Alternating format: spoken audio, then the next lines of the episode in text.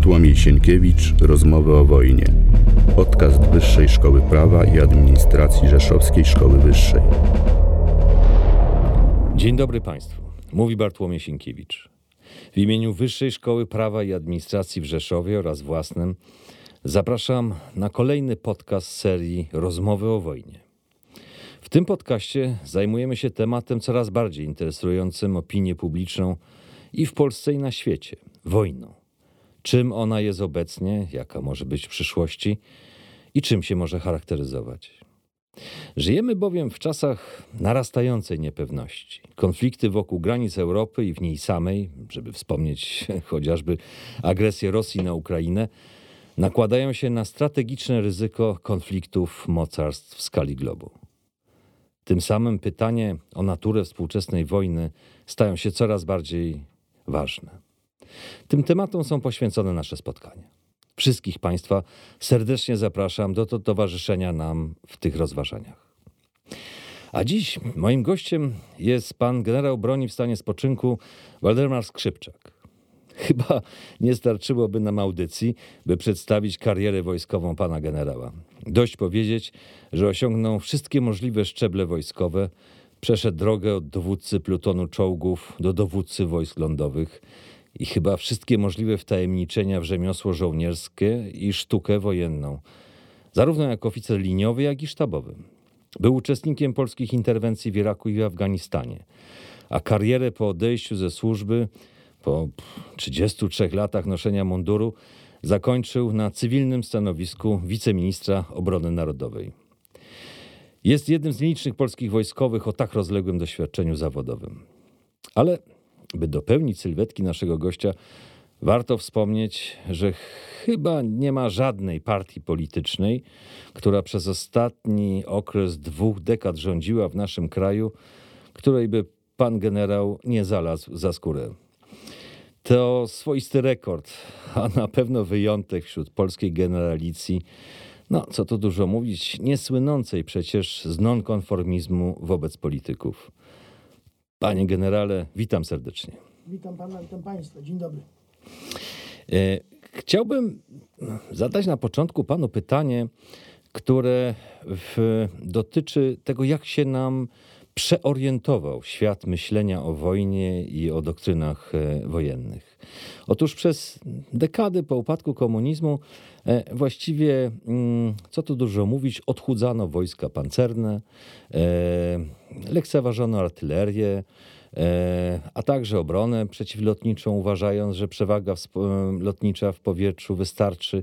I nagle, jak za dotknięciem czarodziejskiej różdżki, po roku 2014, po agresji Rosji na Ukrainę, puchną pancerze, puchną budżety wojskowe, przywraca się artylerię, przywraca się obronę przeciwlotniczą.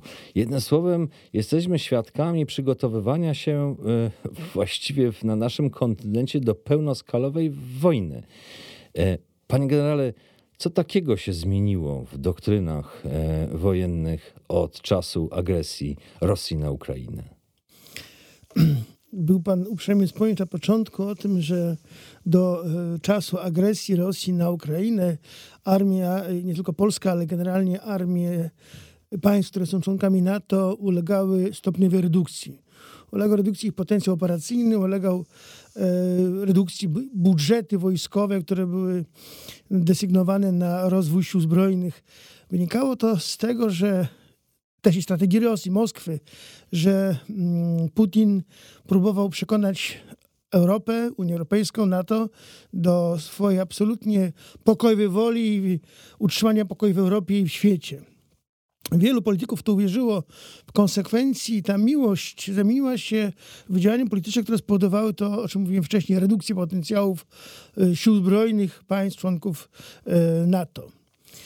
E, po 2014 roku, co było zaskoczeniem dla wszystkich w Europie Zachodniej, dla nas też, kiedy Rosjanie najechali z nienacka na Ukrainę i to wtedy, kiedy Ukraina była w takim chaosie po upadku Janukowicza, wykorzystali moment, wykorzystali moment, że armia ukraińska była w rozpadzie, dokonali bez, mm, można powiedzieć, bezwojennej agresji na Ukrainę, na Krym, zajęli to, co Rosji było od wielu, wielu mm, lat potrzebne, a przede wszystkim e, Putinowi do wzmocnienia jego pozycji w opinii społeczeństwa rosyjskiego, bo Rosjanie zawsze uważali, Krym jest, że Krym jest rosyjskim.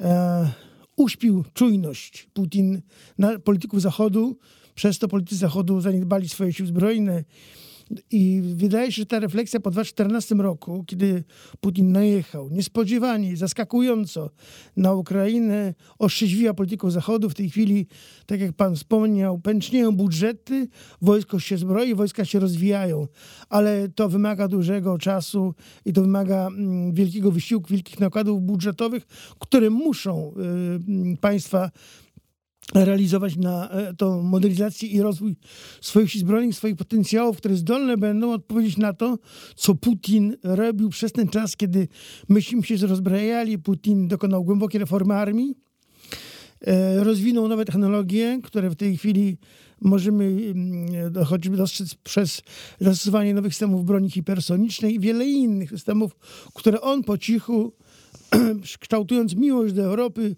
rozwijał w swoim przemyśle zbrojeniowym.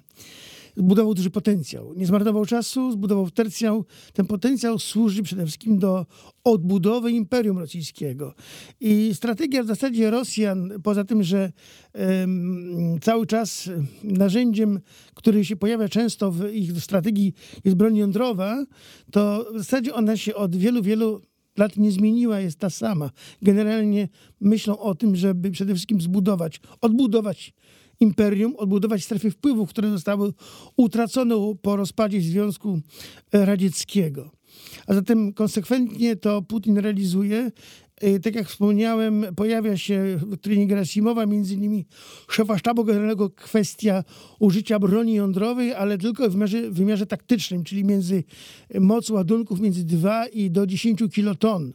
I to tylko wtedy, kiedy e, zagroż- czyli kiedy wojska rosyjskie byłyby, byłyby zagrożone poniesieniem klęski w konfrontacji e, zbrojnej z NATO. Wtedy doktryna przewiduje życie broni jądrowej.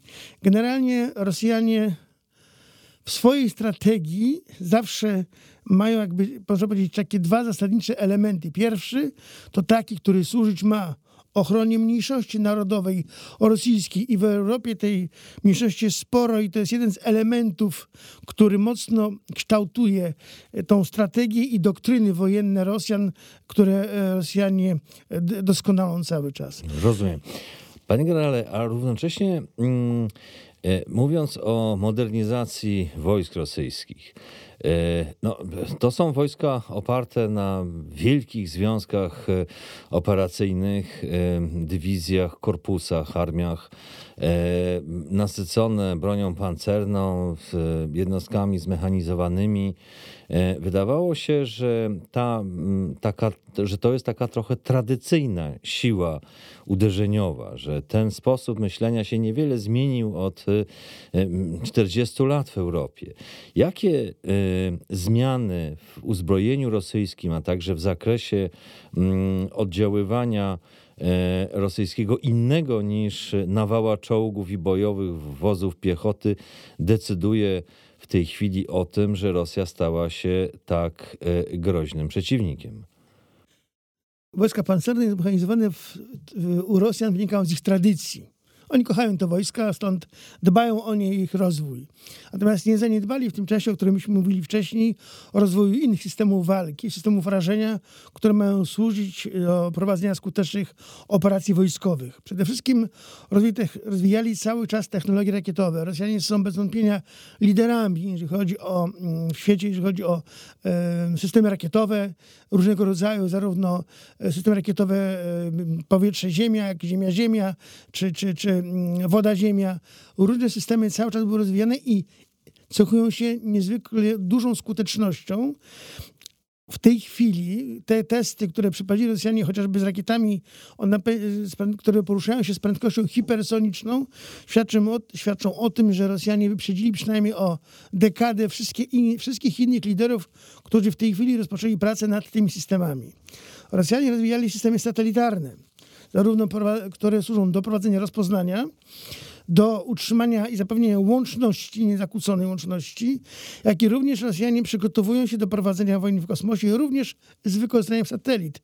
Nie, nie zaniedbali tego i prowadzą próby z platformami kosmicznymi, które będą tymi, które mogą niszczyć satelity wrogie w przestrzeni kosmicznej pozbawienie Amerykanów, Francuzów czy, czy, czy Anglików ich, ich e, satelit powoduje to, że tracą zdolność do kierowania swoimi siłami zbrojnymi na globusie. Rozwijali systemy walki elektronicznej, walki, systemy walki mm, z wykorzystaniem impulsu elektromagnetycznego. Rosjanie mają duży potencjał, który jest e, nowoczesnym, który jest oparty o nowe technologie i bardzo niebezpiecznym. A w takim razie, dlaczego odpowiedzią na to po stronie e, państw europejskich chociażby są projekty jeszcze większych, jeszcze nowocześniejszych, jeszcze grubiej opancerzonych czołgów, e, jeszcze więcej artylerii w brygadach zmechanizowanych. Jednym słowem, e, czemu odpowiedzią na to wyzwanie jest odpowiedź w tym tradycyjnym wymiarze wojny? Znaczy, w moim przekonaniu NATO jest w głębokim kryzysie. NATO przez wiele lat, przez to, co się działo i przez czas, kiedy Putin e, zwodził cały czas NATO, NATO zostało uśpione. I struktury NATO i politycznie wojskowe w tej chwili nie są wydolne i nie mogą sprostać temu, co nie są wyzwania współczesnego pola walki lub te wyzwania, które będą na polu walki. Stąd y, rozwój klasycznych środków walki, a nie rozwijanie nowych technologii, wspólnie nowych technologii, bo e, żadnego z państw NATO, nie, szczególnie europejskich, nie stać na to, żeby samemu rozwijać, rozwijać te technologie, ale wspólnie można by je rozwijać. W tej chwili po e, wielkich e, zamieszaniach w Europie, po Brexicie, po tym, co Putin robi, jeżeli chodzi o relacje z Unią Europejską i z NATO, gdzie wywołuje destrukcję, gdzie wywołuje określone zakłócenia w ich funkcjonowaniu, można powiedzieć, że na dobrą sprawę nie ma w tej chwili atmosfery do tego w Unii Europejskiej i w NATO, żeby rozwijać nowe technologie, które będą tymi, które zapobiegną mm, walce e, utraty zdolności własnych. A zatem mm, jest to bardzo niepokojące, ponieważ e, myśmy zmarnowali dużo czasu i widać wyraźnie, że my go nadal marnujemy, ale to też bierze się stąd, że elity, e, nie chcę nikogo obrażać, ale chyba są sobą przygotowane do tego, żeby myśleć mm, to tym, co będzie za 5, 10, 15 lat i myśli się schematami, które sięgają wstecz, a nie do przodu. Rozumiem. To bardzo dobrym, zresztą chyba ilustracją tego, o czym pan generał mówi, jest e, sytuacja, w której z jednej strony Republika Federalna Niemiec postanowiła zwiększyć e, o jeden batalion czołgów Bundeswehre, a równocześnie nie jest w stanie politycznie wyrazić zgody na uzbrojone drony średniego zasięgu, uważając, że to będzie nieetyczne. Jednym słowem, e, to jest taka pułapka, w której wykonuje się pewne czynności naprawcze, to samo zresztą dotyczy Wielkiej Brytanii, z tym, że Wielka Brytania określiła, zdaje się bardzo wyraźnie, że schodzi tak naprawdę z, klasycznego, z klasycznej armii i mimo pewnych wewnętrznych perturbacji postawiła na, przede wszystkim na nowe technologie, w tym także i na technologie cyfrowe, platformy powietrzne i wodne, które pozwalają pracować na o wiele szerszym obszarze działań wojennych niż tradycyjne wojska lądowe.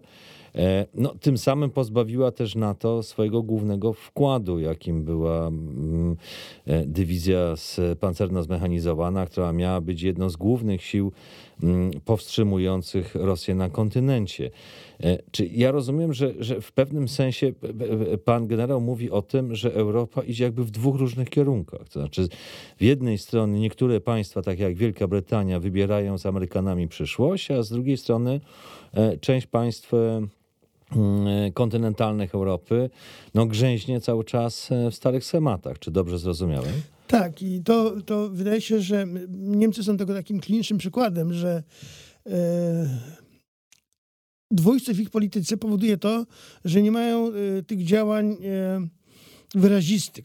Do czego zmierzam? Zmierzam do tego, że E, Niemcy cały czas próbują Berlin e, utrzymać dobre i poprawne relacje z Moskwą. Niezależnie od tego, że Niemcy są w NATO, są w Unii Europejskiej, to jednak uważają, że dobre relacje z Moskwą zagwarantują pokój w Europie i rozwój i przyszłość państw europejskich. Nie dostrzegają tego zagrożenia, które niesie ze sobą to, co się dzieje w Rosji, co mówiliśmy, o czym mówiliśmy wcześniej. E, armia niemiecka jest bardzo zaniedbaną armią i na dobrą sprawę trudno dostrzec jakiekolwiek radykalne zmiany w rozwoju technologicznym armii niemieckiej.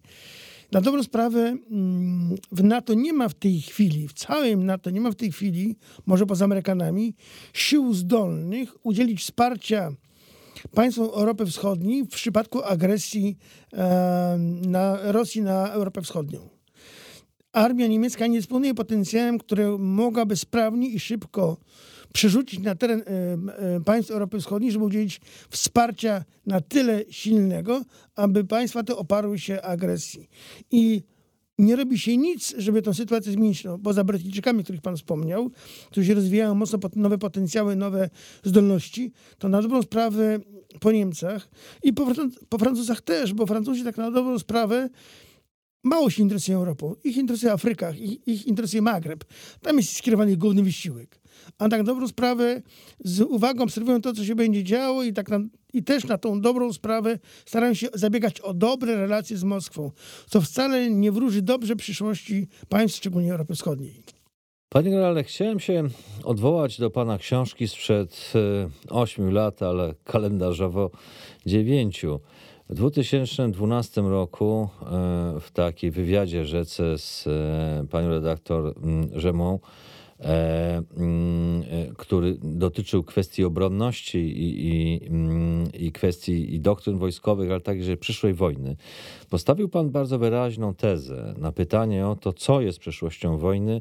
Bez wahania pan udzielił odpowiedzi, że przyszłością wojny jest robotyzacja. I o ile te 8 lat temu wydawało się to e, zdaniem zbyt śmiałym albo takim z zakresu troszeczkę e, mm, dalekiej przyszłości, to w tej chwili e, we wszystkich liczących się armiach świata obserwujemy absolutny zwrot w stronę robotyzacji. Chciałbym o tym z Panem porozmawiać, ale może w taki paradoksalny sposób i taki paradoksalne chciałem zadać Panu pytanie. Pan jako pancerniak, z perspektywy tego, co się dzieje, czy Pan widzi jakąkolwiek przyszłość dla czołgów na polu walki? Na pewno w, najbliższej, perspektywie najbliższych 20 lat jeszcze tak. Jeszcze taki czołgi z jego systemami rażenia, jego zdolnościami, jeśli chodzi o odporność balistyczną, są i będą potrzebne. Natomiast e, na pewno za 20-30 lat e, systemy walki będą się zmieniały i zastąpione czołgi klasyczne z załogami e, zostaną zastąpione przez systemy, które będą o tym, o czym pan mówił, czyli robotyzacją pola walki. To jest przyszłość. Ja panu powiem taką rzecz. Kiedy byłem na studiach w Stanach Zjednoczonych podyplomowych w 2000, 2006 roku, mój wychowawca, mój opiekun amerykański, pilot, w Monterey w Kalifornii powiedział do mnie, Waldemar, w 2006 roku w Stanach Zjednoczonych urodził się ostatni pilot. To znaczy, że on wtedy przesądził przyszłość lotnictwa, że one, że samoloty będą bezpilotowe. I to nie będą drony, tylko to będą duże, myśliwskie, transportowe, różnego rodzaju mm, statki powietrzne, które będą bezpilotowcami. Będzie to samo na morzu, będzie to samo i na lądzie. Zatem przyszłość e, mm, pola walki to jest przyszłość w robotach, które będą wykonywały misje takie, w tej, które w tej chwili wykonują klasyczne środki walki, a jednocześnie takie roboty, które będą na tyle inteligentne, y, będą wyposażone w tak zaawansowaną sztuczną inteligencję, które pozwolą nie tylko sterować, ale również potrafią odróżnić przeciwnika od wojsk własnych i tak dalej, bo to jest kluczową sprawą do tego, aby na polu walki były te roboty skuteczne. Wróćmy jeszcze na chwilę do czołgów. E, one są synonimem e, wojny, synonimem wojska od czasów II wojny światowej. E, mówił pan generał o tym, że rośnie ich odporność i ze swoim opancerzeniem i zdolnością zachowywania ochrony dla siły żywej w środku nadal będą pewną dominantą pola walki.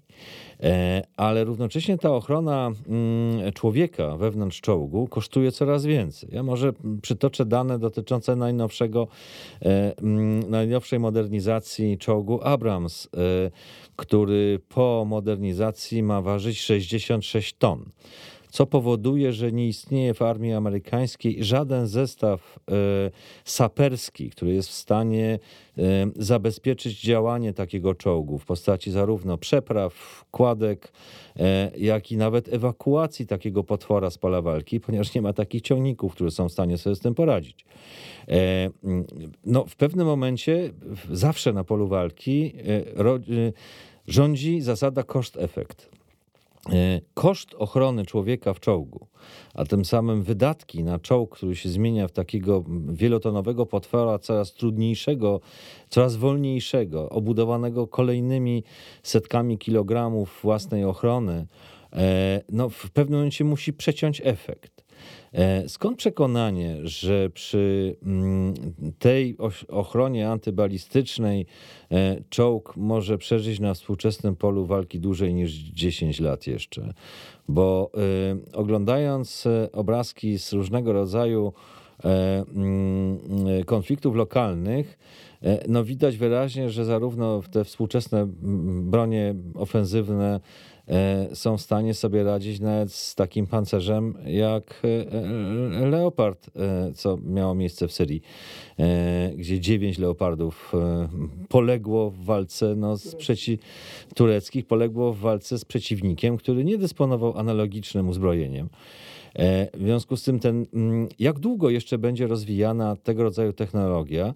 Przypomnę tutaj słowa Hillary Clinton, która w swoim mm, takim słynnym e, manifestie w mm, National Defense powiedziała, że albo zrezygnujemy z uzbrojenia, które ma już 40 lat i już nie odpowiada polu walki, albo będziemy starzejącym się imperium i e, będziemy przegrywać wojny. Czyli mam wrażenie, że ten kryzys jest nieco szybszy niż e, dwie dekady e, prognozowane.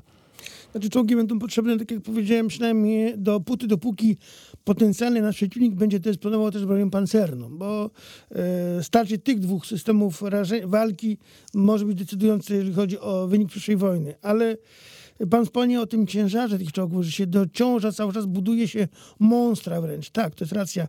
Ale proszę yy, wiedzieć, że to się wzięło jeszcze z Iraku, z Afganistanu. Dlaczego? Dlatego, że przeciwko czołgom i wozom bojowym w Iraku, Afganistanie używano różnego rodzaju min pułapek, które niszczyły, y, demolowały te czołgi. Y, w konfliktach klasycznych y, takiego typu działań nie ma, bo w działaniach typowych to są pola minowe, które się w, ich, w, ich, w tych polach robi się przejścia specjalnymi systemami, toruje się dla wozów bojowych. Zatem ucieczka w pancerz nie jest rozwiązaniem. I uważam, że to jest błąd, który, którym jesteśmy obarczeni wszyscy po doświadczeniach z Iraku, z Afganistanu. Polacy też, bo te koncepcje nowego czołgu mówią o tym, że to będzie czołg około 60-tonowy. To jest błąd. E, wspomniał Pan o Syrii, gdzie leopardy tureckie zostały rozgromione. Tak.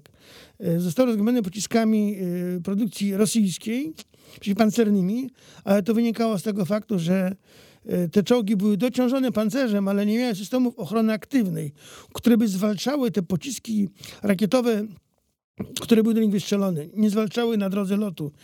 W tej chwili rozwój technologii idzie w kierunku y, budowy systemów, które będą zdolne przechwycić lecący pocisk i go zniszczyć. I to jest przyszłość dla czołgów po to, żeby mogły na polu walki przeżyć, przetrwać dłużej niż 10 minut. Natomiast e, przyszłość czołgów na pewno jest skazana na to, że kiedyś będą to czołgi, roboty, które będą wykonywały misje e, takie, podobne przynajmniej do tych, które w tej chwili wykonują czołgi obsadzone załogami. Dziękuję bardzo. Za chwilę wracamy z powrotem. Bartłomiej Sienkiewicz, Rozmowy o wojnie. Podcast Wyższej Szkoły Prawa i Administracji Rzeszowskiej Szkoły Wyższej. Jeszcze raz Państwa witamy po krótkiej przerwie. Mm, I teraz mając w, w pamięci ten, to, co mówił pan generał, chciałem zadać pytanie, jak wobec tej sytuacji powinno wyglądać kształtowanie doktryny obronnej Polski? Jest to zagadnienie, które nie dotyczy wyłącznie Polski, bo te zmiany, o których mówiliśmy, są zmianami globalnymi. One powodują, że w pewnym sensie państwa średnie mają bardzo poważny problem z obroną, ponieważ nie są na szczeblu mocarstw, nie stać ich na wyścig technologiczny, na zmianę technologiczną, mm, która przenosi wojsko w zupełnie nowy wymiar a równocześnie muszą zachować zdolność obrony zwykle dość rozległego terytorium e, z liczną ludnością, nie mogą się chować wyłącznie w działania partyzanckie, czyli muszą uzyskać taką zdolność obronną klasycznego państwa narodowego. No, jest to rodzaj pułapki. Jak e, w tych kategorii obronności mm, e, państw średnich widziałby pan zdolności obronne Polski w jej położeniu? Wrócę do e, pierwszego te, pańskiego pytania o doktrynę rosyjską, ponieważ e, trochę nam e, zeszło na bok temat wojny informacyjnej. Takie państwa jak Polska, państwa średnie Europy i mniejsze niż średnie, są obiektem uderzeń wynikających z prowadzenia przeciwko tym państwom wojny informacyjnej. To jest element też strategii rosyjskiej w zasadzie Rosjanie są wszędzie w tych państwach i w Polsce też. Są politycy, są w dyplomacji, są w biznesie, są wszędzie. Prowadzą swoją określoną politykę. Między innymi w zasadzie. A mm, fizycznie są wszędzie, czy są informacyjnie wszędzie? Informacyjnie wszędzie. Co do fizyczności nie jestem w stanie powiedzieć. Nie zajmuję się tymi kwestiami. Natomiast informacyjnie są bardzo mocno, są bardzo mocni, prowadzą ofensywy i to bym powiedział bardzo skuteczne, skoro nasze media e, w zasadzie są jakby pasem transmisyjnym tego, co chcą przemycić do naszej świadomości rosyjskie, rosyjskie media, rosyjscy strategzy odwój informacyjny. Państwa średnie w Europie, bo w zasadzie Europa się składa z państw średnich praktycznie, są skazane tylko i wyłącznie na sojusze między sobą, e, bilateralne lub większe sojusze, jakim jest na przykład sojusz e, NATO. E, mówiło, mówiło się też i o armii Unii Europejskiej, ale ta sprawa w tej chwili jest nieaktualna. Wydaje się, że w obliczu faktu, że w Europie my opieramy swoją wiarę w nasze bezpieczeństwo o NATO, NATO, wspomniałem wcześniej, jest w kryzysie i ten kryzys moim zdaniem się pogłębia. Dlaczego? Dlatego, że e, członkiem e, NATO jest Turcja. My nie wiemy, czy Turcja jest do końca takim członkiem, jakim chcielibyśmy, żeby była. To jest po pierwsze. Po drugie, Turcja jest sojusznikiem, jest może nie tyle sojusznikiem, ale jest w dobrych relacjach z Moskwą. I po trzecie, Turcja jest w, duż, w wielkim konflikcie z, z partnerem swoim w sojuszu Grecją. To jest poważna rysa na e, ciele NATO w Europie. Kolejny temat to jest e, relacje niektórych państw Europy Wschodniej z Moskwą. One poważnie te relacje polityczne i dyplomatyczne i biznesowe też osłabiają siłę NATO, jedność NATO i Unii Europejskiej. A zatem... Mówimy o Węgrzech? Też, tak, tak. Przede wszystkim o Węgrzech też można powiedzieć o Słowacji, ale Węgry głównie. Węgry głównie i tutaj jest, to budzi moje wielkie obawy, jeżeli chodzi o e, przyszłość NATO. Jeżeli NATO nie podejmie jakichś radykalnych działań w najbliższym czasie, to obawiam się, że będzie to jedna z mm, min, która będzie e, zagrażała jedności NATO. Żeby tutaj wrzucić ilustrację, warto może wspomnieć, że w tak zwanej natowskiej szpicy mieliśmy żołnierzy z Hiszpanii, e, ale nie mieliśmy ani jednego żołnierza z Węgier. Znaczy, to jest y, moim zdaniem brak wyrazistości w polityce NATO. NATO powinno postawić wszystko na jedną kartę. Nie chcecie być członkiem NATO? No nie realizujecie zadań takich, które od nas oczekują, ale nie będziecie przez nas chronieni. Rosjanie chętnie Węgry przyjmą pod swój parasol. Ale wracając do tematu mm, państw i przyszłości państw średnich. I chyba takim e, bardzo takim wyrazistym przykładem jest Polska. Polska jest w centrum Europy. Ja to nazywam Polska z przeciągu Europy. Między Bałtykiem a Karpatami rozgrywały się historyczne wydarzenia, tak na dobrą sprawę do końca XXI wieku XX wieku wszystkie wydarzenia, jakie na świecie miały miejsce, toczyły się na nizinie europejskiej, na nizinie polskiej też. W tym przeciągu między Rosją a, a, a Paryżem, a, a Francją. Polska powinna szukać e, również innych e, relacji z państwami, które mogą Polsce pomóc, a które są w podobnej jak Polska sytuacji. Mam na myśli na państwa regionu, mam na myśli mm, państwa regionu Bałtyku. Myślałem tu, to wyraziłem swego czasu w materiałach, które mm, opublikowałem w tej książce o przymierzu bałtyckim, gdzie Polacy powinni szukać e, relacji ze Szwecją, z Finlandią, które są tak samo zagrożone, ale i tak samo zdeterminowane e, do obrony przed Rosją. Zatem wydaje się, że taki sojusz skandynawsko-przybałtycko-polski byłby nie alternatywą dla NATO, ale byłby takim, taką relacją czy układem, który by pokazał, że lewa flanka NATO jest bardzo silna, stabilna, determinowana i gotowa.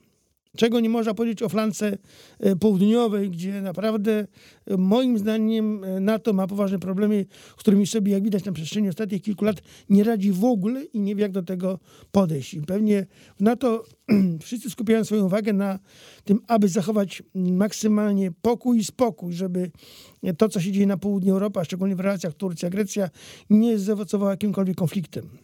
Pan generał mówi, że wobec tej niepewności strategicznej, która raczej narasta wokół Europy i w samej Europie, e, problem obronności państw średnich, takich jak Polska, to jest przede wszystkim gra sojuszami.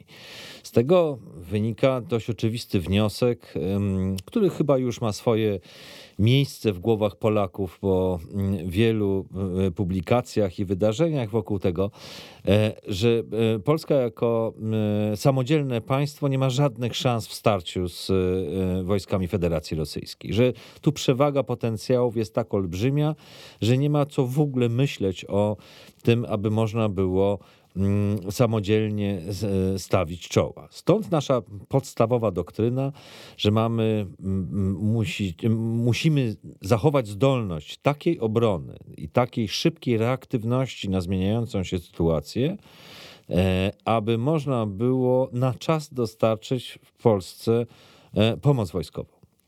E, no, tylko określa się to mm, w tygodniach Ostatnie ćwiczenia, o których było bardzo głośno, zima 2020, które były i skandalem politycznym, i pewnymi problemami, o których nawet nie warto mówić, bo nie będziemy wchodzić w tych audycjach za głęboko w politykę, e, ale potwierdziły między innymi to, o czym wszyscy specjaliści wiedzą. Znaczy, e, rosyjska agresja na Polskę mm, jest raczej w kategoriach paru dni. Pan kiedyś przed laty mówił, że to są dwa dni do Warszawy. Teraz mamy z tych ćwiczeń wychodziło, że cztery. No to rozumiem, że jest jakiś progres progres w, tym, e, w tej zdolności obrony. Pojawiła się nowa dywizja na tym kierunku. Znaczy, generalnie mm, moim zdaniem e, nie ma w tej chwili sił w Europie, państw NATO, które mogłyby nam w krótkim czasie udzielić wsparcia, militarnego wsparcia. W pierwszym okresie agresji rosyjskiej na Polskę. Jesteśmy skazani na siebie i tylko i wyłącznie na siebie. Ewentualnie to, co wspomniałem wcześniej, na współdziałanie z państwami regionu Morza Bałtyckiego, bo one są w będą w podobnej sytuacji jak my, szczególnie przy Bałtyka, która może z kolei liczyć na wsparcie Skandynawii.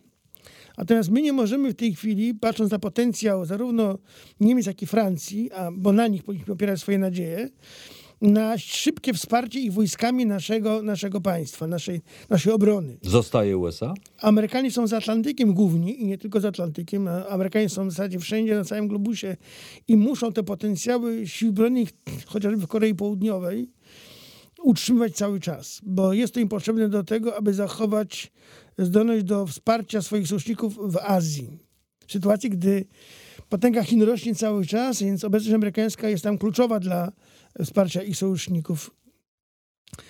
Jaki potencjał jest, mają Amerykanie, żeby nas wesprzeć? W Europie takiego potencjału na dzisiaj nie ma. Czyli w krótkim czasie nie ma potencjału y, na to, żeby Polskę wesprzeć w operacji obronnej. Przewidywało się kiedyś, że w ciągu 90 dni dokona się przerzutu części sił wojsk lądowych amerykańskich z Stanów do e, e, Europy. Mówi się teraz o 30 dniach. Jest to niemożliwe. Z wielu powodów.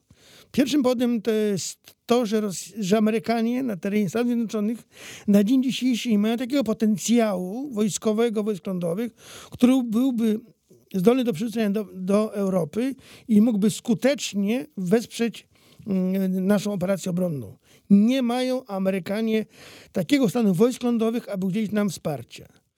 Po drugie, to przerzut strategiczny, czy morzem, czy przez Atlantyk, czy powietrzem, będzie wymagał wielkiego wysiłku, ponieważ konwoje amerykańskie z Atlantyku będą zagrożone mm, działaniem e, i operacjami morskimi prowadzonymi przez Rosjan. I podobnie i operacje powietrzne.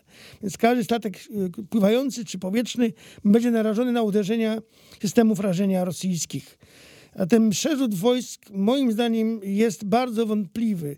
Dopóty, dopóki te wojska, które są w Europie, mam tutaj też na myśli i niemieckie, i francuskie, nie zyskają w pełni zdolności bojowej, również i do tego, żeby zademonstrować wolę, gotowość do wsparcia polskiej obrony, przybałtyki obrony, to y, nie będziemy mogli mówić o mm, wytrzymaniu tego uderzenia, które by ewentualnie przyszło na Polskę, na Przybałtykę ze wschodu, bo ja tak łączę bardzo te, te operacje wspólnie. Zgodnie z e, doktryną operacji połączonych, które są w tej chwili takim świętym gralem prowadzenia wojny, czyli nie ma wojny lądowej, jest zawsze wojna i morska, i powietrzna, i lądowa. No chyba, że się toczy w Tybecie, no to wtedy musimy może odkreślić. Ale mm, e, nie zmienia to faktu, że e, no, całość naszego bezpieczeństwa zależy od zdolności oporu tu, i od szybkości udzielenia pomocy.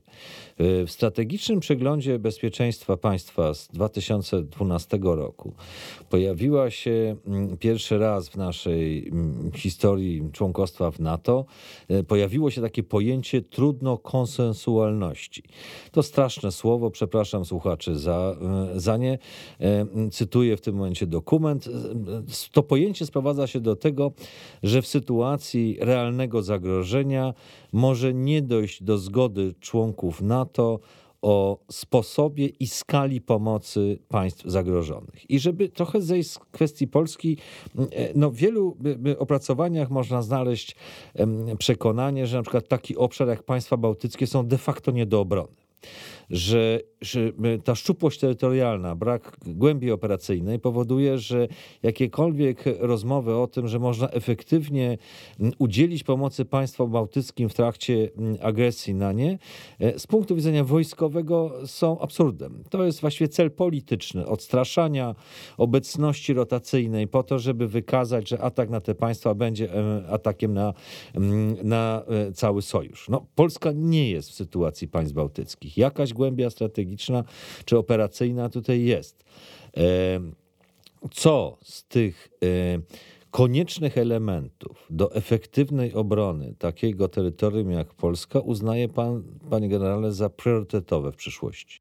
Przede wszystkim to dyslokacja nie tylko w Polsce, ale dyslokacja wojsk NATO, które będą na wysokim poziomie gotowości bojowej. Ale tu w kategoriach nie To tyle mówimy o brygadzie zmechanizowanej, to od i więcej.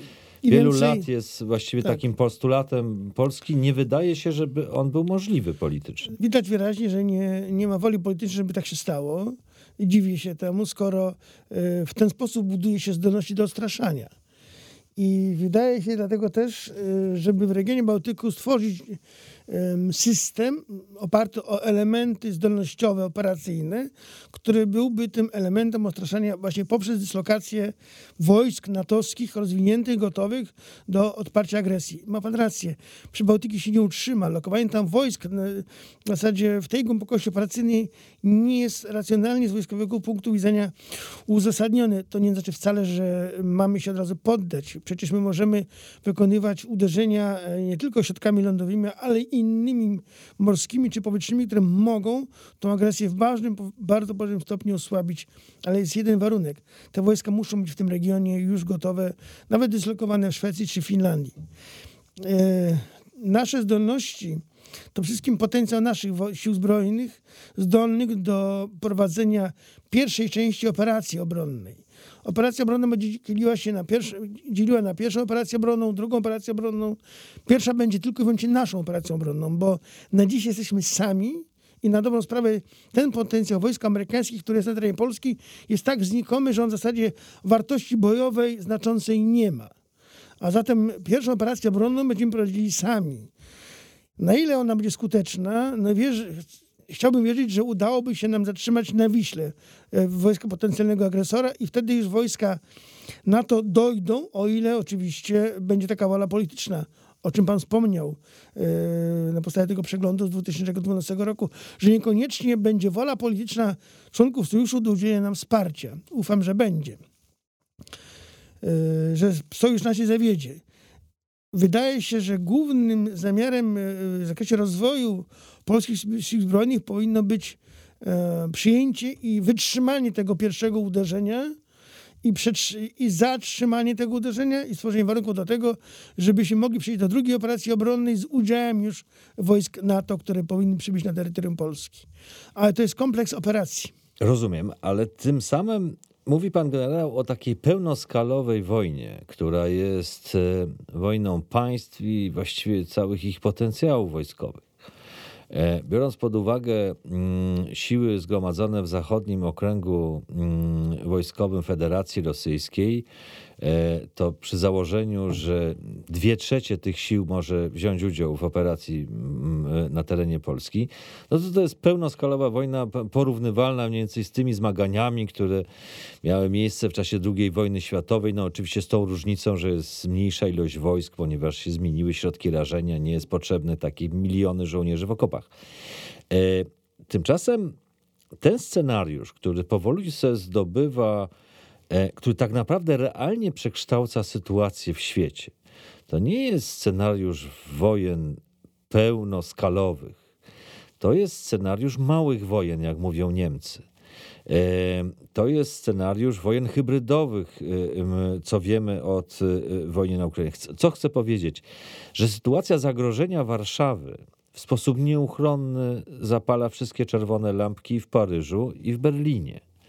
Tym samym odpowiedź wobec ryzyka zniknięcia w pewnym sensie Polski z mapy musi być szybka i natychmiastowa w interesie tych państw. Natomiast zupełnie inaczej kształtuje się reakcja wojskowa i polityczna, kiedy mamy do czynienia z y, militarną awanturą na poziomie parunastu powiatów y, w Polsce. To jest zupełnie inna, y, inna sytuacja.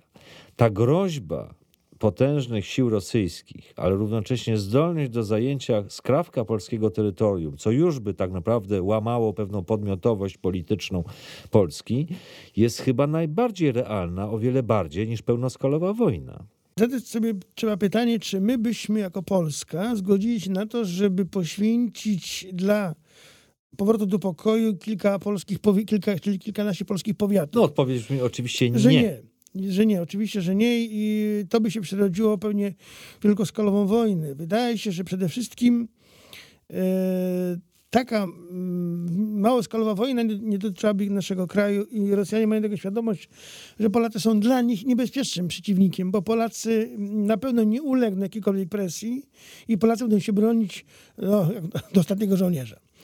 Ale e, Rosjanie będą szukali innych sposobów e, osobienia NATO, między innymi, na przykład, między innymi przez y, pozbawienie Przybałtyki y, zdolności do y, działania w ramach NATO, czyli że na przykład w Estonii czy na Łotwie wybory parlamentarne wygrała mniejszość e, etniczna, wygrają Rosjanie, czego nie należy wykluczyć w wyniku działań wojny informacyjnej, wojny propagandowej i innej, którą Rosjanie prowadzą. Wygrywają, wojnę, wygrywają wybory demokratyczne przecież. Wygrywała mniejszość rosyjska i nowy rząd prorosyjski wypowiada y, układ NATO. Nie trzeba wojny, nie trzeba, nie trzeba szóstej armii, żeby zająć Przybałtykę. To jest taki trochę scenariusz jak z powieści Kena Folletta, tyle że bardziej demokratyczny. Tak, dlatego że y, Rosjanie e, są w stanie e, doprowadzić do tego, że nikt nie zarzuci braku demokratyczności w wyborach, które mogą przeprowadzone być na Łotwie Estonii. No, ale nikt nie uznał wyborów w Republice Ugańskiej.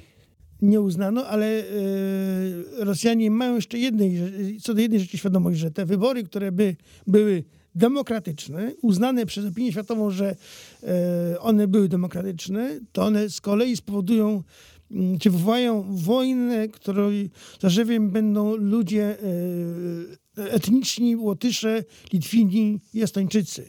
Oni pogodzą się z tym. Rozumiem, ale jesteśmy w sytuacji tym samym, y, że to podstawowe ryzyko w naszej części Europy nawet nie jest związane z pełnoskalową wielką wojną, tylko jest y, związane z pewnym rozpadem społecznym pod wpływem wojny informacyjnej, działań niejawnych, czy tego, co się nazywa w Rosji zarządzaniem refleksyjnym. Bardzo skomplikowana doktryna, nie do końca wiadomo o co Rosjanom chodzi, czy troszeczkę jej nie nadwartościowują, ale w każdym razie z czymś, co jest dawniej określane wojną wewnętrzną, konfliktem e, wewnętrznym w danym państwie. Czyli nagle się okazuje, że dla bezpieczeństwa tej części Europy to równie ważnym czynnikiem, oprócz armii, czołgów, samolotów i sojuszy, jest tak naprawdę spójność społeczna. Znaczy, to ona decyduje o odporności w znacznie większym stopniu niż no, hipotetyczna, hipotetyczny scenariusz y, Wielkiej Wojny. Widać po działaniach Rosjan, że oni y, de facto są w każdym obszarze funkcjonowania państwa. I nie tylko chodzi o Polskę, ale chodzi o państwa europejskie.